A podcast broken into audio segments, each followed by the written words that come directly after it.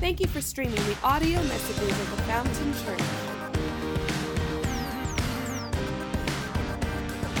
But I'm convinced that there are two kinds of people in this world. The first person is someone who's prepared to go to the movie theater. The second person is who's not prepared at all to go to movie theater. See, my wife and I, Lauren, we're gonna be married seven years in May, okay? And half of our battles, arguments, war stories came about the movie theater, okay? So you're gonna tell who this first person is, an example, okay? Babe, we gotta go on Fandango, we gotta get seats early. If we don't get in line, we're gonna be late. If we don't buy the tickets, there's not, not gonna be any tickets. Hey, like, have you thought about dinner? We can't just come in with food, we gotta figure this out, right? The other person said, No, don't worry about it. Let's kind of roll in, see what happens. You know how many times we went to the movie theater and it was sold out? I was like, babe, we could have prevented this. I found out later on that she doesn't like movies. So it's kind of her strategy to like have us change the day. That's shady, huh? Man, that's horrible. But you, you ever realize when you actually get to the movie theater and get into the movie, you ever been sitting next to a cruncher? You know that cruncher, right? It's like they're not just crunching, but they find a crunch at just the right moments. Or that, that, that, that very specific, powerful, moving, look, that tear's about to come out, and then as soon as it co- is gonna come out, crunch. Then your water, your eyes kind of, you know, dry up in a second because it just was ruined. You got the crunchers. But then you have the people in the movie where they like to talk and talk and talk. And they don't just talk, but they tell you what's gonna happen. And it's like, that's great that you know so many things about so many people, but can I watch this movie, please? And the worst part of it is, is when they're actually right. Do you know what I'm talking about? Where it's like they actually call the movie, and now the whole time you're thinking, like, gosh, this person's right. They ruined my $20 I spent on this movie. This is horrible. And I think one of the hardest parts about that is that when you're watching a movie and you actually see something that the movie character doesn't see themselves. I'll give you an example. You guys know about who knows about Willy Wonka and the Chocolate Factory? Come on. I'm not, I don't mean that new, new one. I mean like that old, classic, like amazing one, okay? Now, that's Veruca Salt. And if you guys remember, she was spoiled. She was selfish. She just had to have that thing that no one else could give to her. And in your mind, you're probably thinking two things Girl, don't be touching that. Willy Wonka knows what's up. If you touch that, you're a goner. But some of you are like, no, I want you to touch. I don't like you. You're annoying. I want you to touch that, right? Boom, she's out. And so you you can see it happening, but yet that person doesn't see it. And maybe not in a movie theater, but maybe just in real life. You see one of your friends, maybe even a family member, they're going down just a not so good road. It's like, come on, isn't it obvious? You know that friend who is dating somebody where you're like, zero out of 10. It's not even like one out of four. It's like zero out of 10, right? It's just bad. It's like, but they come home every day. It's oh, I, they're, the, they're the one. I've been praying about them, and they're they're so bad at all these things, but I'm in love. We have a song. It's like, dude, I I know where this is going, but yet they just don't. They can't see it right where it's happening. And I think if we're honest, that's probably happened to us as well. We're walking through life. We have things that are happening to us, but it's like, how come I'm stuck? How come I'm always angry?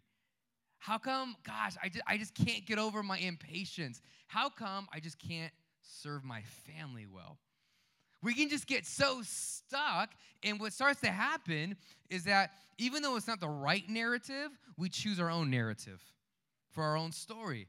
And so, how many of you know that the perspective that we choose will actually alter the story that we're living in? And so, it's so important that we actually know what the real narrative is. Because if we don't have the right perspective on the narrative, we're going to live a life that God just doesn't want us to. And if you're a first time guest, just anybody, I want you to know that living with Jesus is so much more than rules. Anyone happy that God didn't die just so that you could keep rules? Hey, keep the rules, but be in love with Jesus. Jesus died so a relationship would be restored. And I'm so grateful that, I, that, that we're going to talk about that tonight. And so, one of the most important things that we need to understand, not just understand once, but understand our whole lives, is the gospel narrative story. How do you know that often when there's something wrong with our lives is that we've misunderstood the story? We have the wrong placement. We have the wrong idea of how the story should go. And a lot of times, when we look at the gospel narrative, instead of making it about Jesus, we actually make it about ourselves. Here's one example how we do that. Some of us, when we think of ourselves in the gospel narrative, is that we think of ourselves as too bad. Now, may, I mean, most of us probably don't wake up, hopefully you don't, but you don't wake up in the morning and be like, I'm just so bad. I don't think any of us do that. But a lot of times we can look at ourselves, our walk with Jesus, be like, gosh, I'm just, I never measure up. I never read my Bible. I never pray enough. Man, like I go to church, I cry during worship, but then I cuss out my spouse the next day. It's like, ugh, like, who am I? It's like, I just don't feel good enough. And so you're going to church, you think you have a relation with Jesus, but truth be told, the backstory is you're just, there, there, there's a stiff arm towards Jesus. But on the flip side, right, we go from too bad to thinking, man, we're just too good. Now, I really hope you're not waking up every morning like, man, I'm just too awesome. I mean, have some self some self-esteem, but gosh, if you're all by yourself, alone, saying to yourself 10 times a day, that's probably a problem. But that's another sermon. But too good meaning, man, I just don't really see a need for anybody but myself. I'm, I'm self-sufficient. And, and, and a lot of and, and you can kind of sense this because it's like when someone asks you, hey, what's going on in your life? Oh, I'm I'm good. What do you need prayer for? Ah, nothing. Okay. Um, can I help you out in any, in any area? No, I'm, I'm okay. It's like there's so much of a perfection to your life that it's empty. Because we know, and you don't even have to be a Christian to understand this, is that, gosh, we've all fallen short to the standard that's in place in our hearts. And so, too bad, it's like it's a false humility. Too good is a pride. But again, it all relates to ourselves. I'm too good, I'm too bad. And it misses the most important person in all of our lives, in all of history, in all of heaven and earth Jesus. And so, what I want to do on this grateful, amazing, sacred Good Friday is to look at what, ha- what Jesus did for all of us, but not through our eyes, but through his eyes. And also the people that were around in that event. Can we do that tonight? So we're going to be in Matthew chapter 26.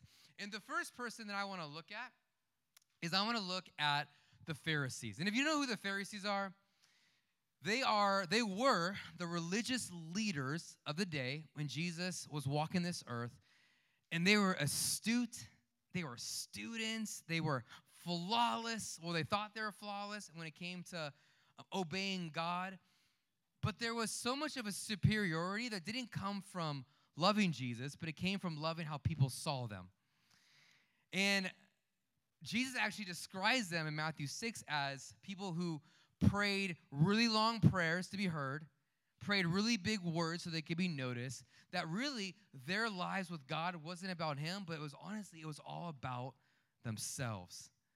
So we're at this point of the gospel story where Jesus, it's his last night on this earth, and he's before the council, and this is the Pharisees trying to attack him. So it says this The high, uh, the high great uh, priest stood up and said to Jesus, Are you not going to answer? What is this testimony that these men are bringing against you? But Jesus remained silent. The high priest said to him, I charge you under oath by the living God, tell us if you are the Messiah, the Son of God. You have said so, Jesus replied. But I tell but I say to all of you, from now on you will see the Son of God sitting at the right hand of the mighty one and coming on the clouds of heaven. Continue. Then the high priest tore his clothes and said, He has spoken blasphemy. Why do we need any more witnesses? Look, you have heard this blasphemy. What do you think? He is worthy of death, they answered. Then they spit on his face. They struck him with their fists. Others slapped him and said, Prophesy to us, Messiah. Who hit you? So we start in this gospel, and I just, this the irony in this, where it's like who do you say, like the, the, the Son of God? He's worthy of death. The people that are worthy of all death are looking at the creator of life saying, You're worthy of death. And what's so perplexing about that is that, you know, what, what's behind the Pharisees' actions is that what they were trying to do, if you want to take notes, uh, you can write this down, is that the Pharisees wanted to control Jesus. And what I mean by that is, it's, it's a lot like religion, that when we try to put God into a box, where it's like, Jesus, I'm going to do one, I'm going to do two, and I'm going to do three. And if I do one, two, and three, then you're going to do this. But the, for the Pharisees, for the first time in their lives, they met the one who was who really was perfect. They met the one who really was holy, and they met the one that they, they, they couldn't put into a box. And so when Jesus said, No, I'm not going to be in your box, I'm going to break that box, and I want you to follow me, they didn't know how to deal with that. And isn't that what religion is? That we try to put God in a box, and when He doesn't fit our one, two, three method, we try to control our lives. We try to control Him. We try to control the people around us. And God's like, no, I have so much more than that. And one of the ways that you know that you're, you're trying to control and, and, and your life has become religious is when it's become exhausting. Because God's never called us to live a religious life, He's called us to live a relational life with Him. And by religion, I mean, gosh, this isn't about uh, checking out boxes. It's about walking with Him heart to heart. His will becomes our will. It's crazy. One of the most religious times of my life is when I went to Bible college. Can you believe that? I went I went to Bible college. Man, I was like, I was ready to go. Um, I was pumped up, but I came and I was just so dead inside when I thought about reading the Bible, hey, I'm gonna read my Bible when I'm gonna preach. When I thought about praying, I'm only gonna pray when um, you know I, I needed something or someone needed something from me. So one of my driest times of my faith was actually when I was in Bible college.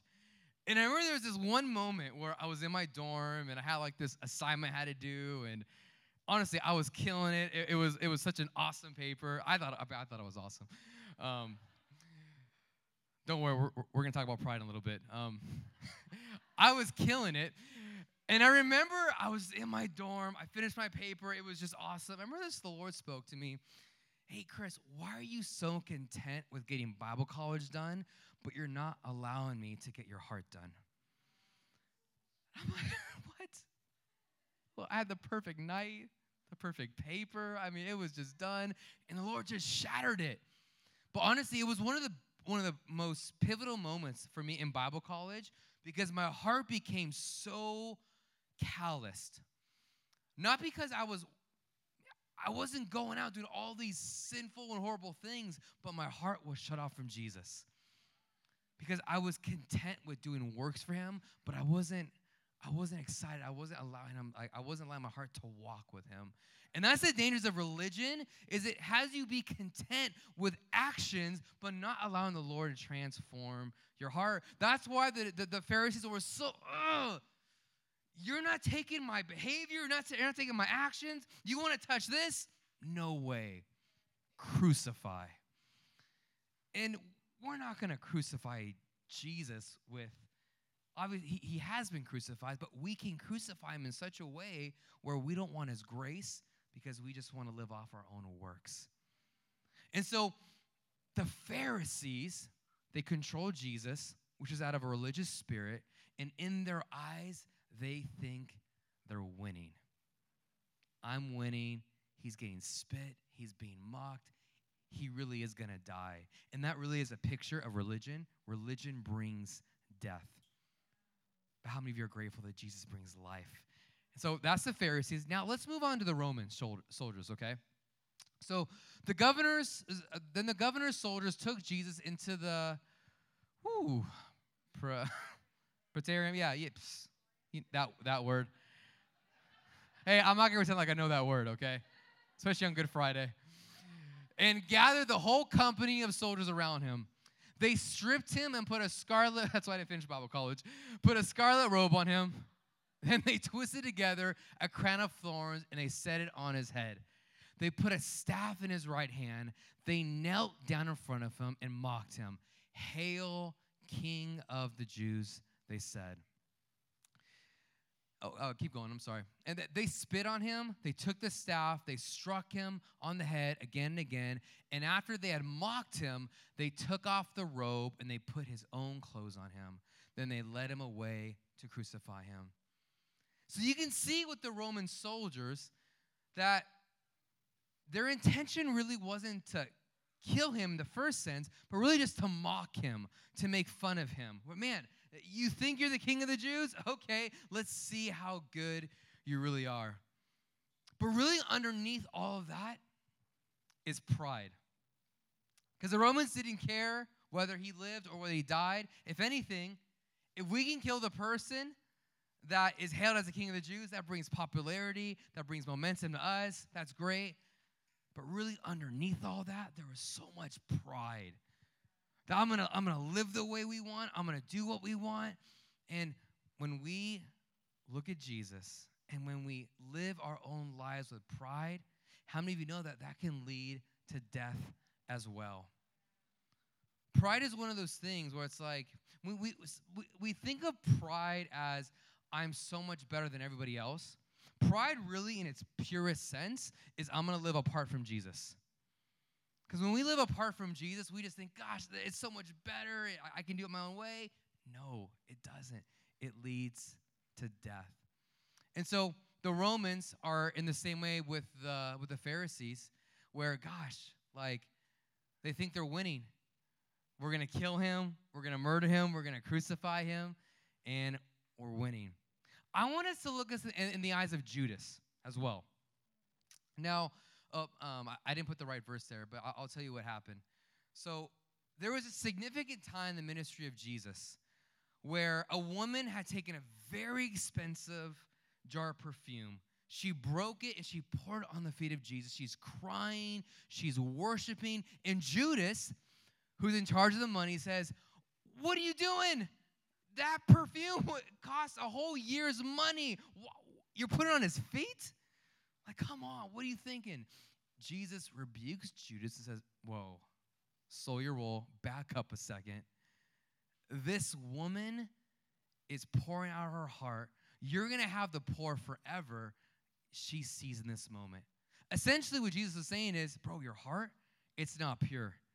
The reason why you are so upset that the perfume was broken, not because of me, but because you're greedy because you knew what you wanted to do with that money, but yet it was twisted. And if we're not careful, we can be like uh, Judas, where we're actually going to use Jesus for our own benefit. And, and, I think we've all, gosh, it's, it's so hard to say this, but I know we've all done it before, and we know this. When we're doing all the right things, we're following Jesus, but when our plan, our agenda doesn't happen, we freak out God, how come, how come you let this happen? I've been tithing. How come I'm broke, right? I've been reading my Bible. Why did I, why did this happen to me? It's like, ugh. But Judas, his intentions weren't pure. His intentions were to use Jesus for his own benefit. And again, it leads all to himself. And then on the flip side, the last person I want to look at is the disciples. They pity Jesus. And here, here's what I mean by that. You have someone who is gusto, who is passionate like Peter. Peter says to Jesus, Jesus, we're not going to leave you. We're going to stay until, like, we'll, we'll die with you. And you guys know what happened? When they took Jesus away, they scattered out of fear. Every one of them went, they ran, they got out of there, they, they fled. And then, as Jesus is being crucified, you could almost see and feel in the story where there was just pity. Where like, our dreams are dead. We were supposed to take over Rome. You were supposed to save us. You were supposed to do all these things. But now it's like, you're on the cross. We're so sorry. You didn't have to do this. Like, and again, but it's not pity out of repentance, it's pity out of it didn't work, guys. It did it didn't happen. So the Pharisees thought they were winning. The Romans thought they were winning. Judas, I mean, you can kind of say kind of both. where he thought he was winning, but he found out I didn't win. He took his own life.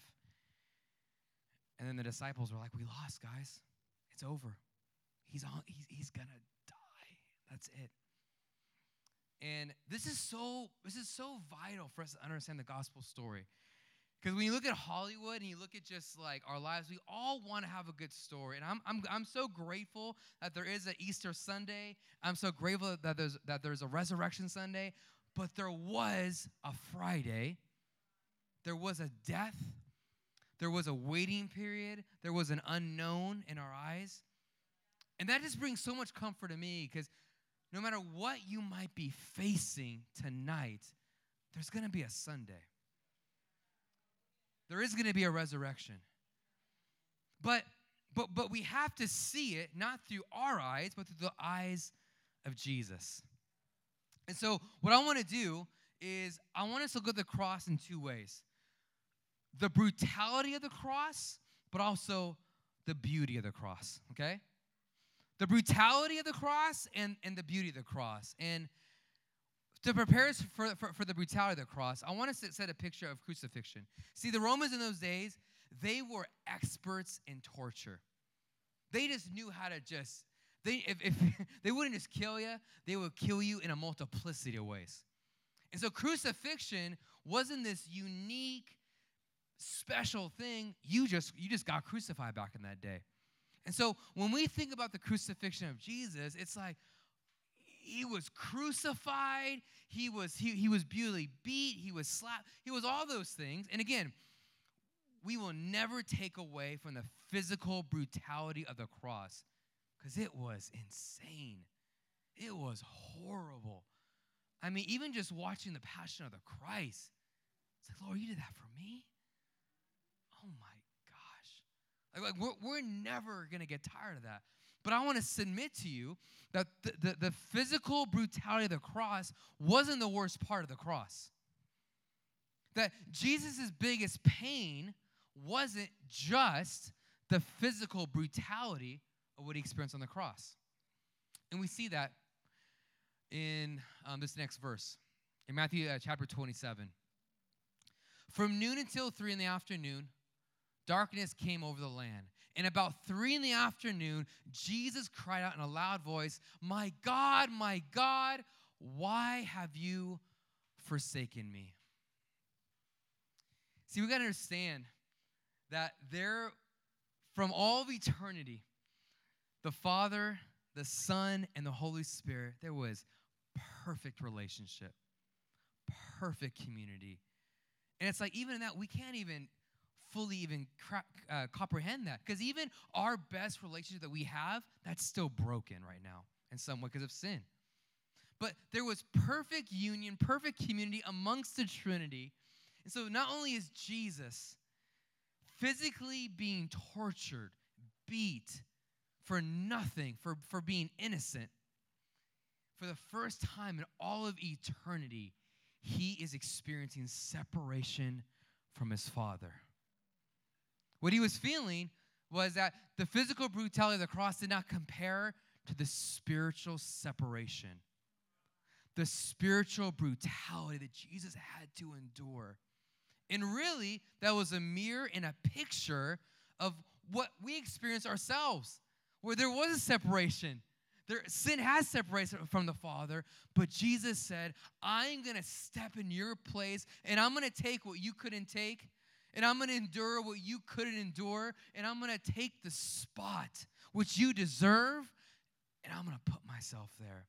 The physical brutality was horrible. But what was astronomically, what was unfathomable, it was something that we couldn't even understand. It was something that none of us could endure, which was the spiritual separation. That when Jesus was praying the night of, for, for the world before he was gonna, before he was going to go to the cross he was taking on the sins of, uh, of every single person. That was what was weighing him down not just the physical brutality but the spiritual brutality of what he endured on the cross for you and for me. And andy stanley said it really well is that none of us need to repent for being a horrible mistaker. None of us have to repent of being someone who just messed up. There's a reason why the Bible uses the word sinner and not mistaker. Mistaker has the intention of whether that was an accident, but sin has the intention that it was intentional and that a relationship was violated. And that just brings on so much more of a weight. And, and, and here's how you're understanding the gospel and what Jesus did for you on that Good Friday day is that when we stop looking at ourselves and compare ourselves to the sins of other people, but we start looking inward and taking inventory of ourselves. Does that make sense? Where it's like, man, I'm gonna stop comparing myself to this person and this person's, oh, uh, I didn't read my Bible at all, but they haven't read their Bible in like a decade. You know, it's like, no. It's like, I'm not worried about you. I'm not worried about you. I'm worried about me because compared to Jesus, I'm not just a mistaker, but I'm lost. I'm broken. I'm in need of a Savior. And we say this a lot here because it is the truth is that the gospel is the filter and foundation for everything that we do and who we are. And the gospel is not the ABCs of Christianity. It's the A to Z. You just go deeper and deeper and deeper, and you never get away from the greatest reality that you will ever know and experience the gospel. And so there was a, there was a brutality that he experienced that none of us could understand or even endure. But there was also a beauty to the gospel. A beauty. It's like, man, why are we celebrating Good Friday? Because there was a brutality, but there was also a beauty. And we see this in, in Romans uh, chapter 5, verse 8. You see, at just the right time, when while, while we were still powerless, sinners, Christ died for the ungodly. Very rarely will anyone die for a righteous person. Though for a good person, someone might possibly dare to die. It's like, yeah, you'll, you'll die for your spouse, but dying for that person that you're in line with at, at Starbucks, uh, I don't know. But God demonstrates his own love for us in this while we were still sinners, Christ died for us. He died for us. It's this, it's this amazing truth that you never pursued God first, but He pursued you. Is that whenever you try to outserve God, God just gets a little bit lower. Oh, God, I'm going to go after you this week. I'm going to get you. I'm, I'm going to follow you. Okay, that's cool. I'm just a little bit lower, though. I'm going to keep serving you. I'm going to keep pursuing you. And that's why religion never works. Religion says, I'm going to keep going. When I find God, He's going to love me. God's like, no, dude, that's religion. Relationship saying, if you open up your eyes, I'm already there. I'm knocking at the door. If you let me into your heart, I'm right there. The first thing we see in the beauty of the cross is that He is pursuing us. We also see the passion of our Savior in Hebrews chapter 12, where we're told that Jesus, for the joy set before him, he endured the cross. He didn't just do it out of pursuit, but he did it with passion. Like, I'm doing this out of joy. I, I just, I can't, I can't even fathom this. Again, I'm not trying to speak, I'm not trying to add to the Bible, but I'm, just, I'm thinking about the scripture tells us that for the joy set before him, where he's carrying his cross barely with someone else helping him. He, has been whooped, he's been mocked. His pain is, is an excruciating pain, but inside his heart, he's like, For the joy set before me, for the joy set before me. I'm doing it for my father, but I'm also doing it for every single person. And he knows that not every person is going to receive him, but he's still doing it. There's such a passion of our Savior but there's also a, a per, there, there's a there's a pursuit, there's a passion, but there's also a perseverance. Where the, the, the, the, the nails in his hand didn't keep him on the cross. The love that he has for his creation, that's what kept him on the cross. He persevered not out of his own strength, but out of the strength that his Father gave him through the Holy Spirit. And so I love how Pastor Tim Keller puts the gospel. is that we are more sinful and flawed in ourselves than we ever dare to believe. That's, there's, there's the brutality. Yet at the same time, are more loved, accepted in Jesus than we ever dared to hope. There's the beauty. Oh, it's so brutal. Because he shouldn't have been on there. I'm not pitying Jesus, I'm pitying myself. I should be up there. I'm broken. I'm sinful. I don't deserve the grace of God. But yet there's such a beauty now. Because if there's ever any doubt in my head in my heart that I am not loved, that doubt is removed. In fact, that doubt was crucified. Because Jesus showed how much He loves, He cares, and that my standing with Him, according to the resurrection, is set because of what He did for me on the cross. And so, I just want to give us an invitation tonight that if you're new to faith, if you're new to Jesus, if you're just new, a lot of times, you know, we've got our culture, tell me what to do. What's what's my next step? I just want you just to hear the gospel story. And it's I remember like when Peter in the in the gospel says, you hear this message, it cuts the heart. What shall I do? Repent Change your mind. Jesus is at the door waiting for you. And maybe if you're a believer, you're like, gosh, I know this story, and it's like, it's so good. But ask yourself this question Am I living in the reality of what Christ did for me? Or am I living in what I can do for God? One's gonna lead to exhaustion, What's, one's gonna lead to pride, one's gonna lead to, um, to using God, but there's a relationship part that leads to life, that leads to peace, that leads to joy, and that comes from understanding the brutality, but also the beauty of Jesus.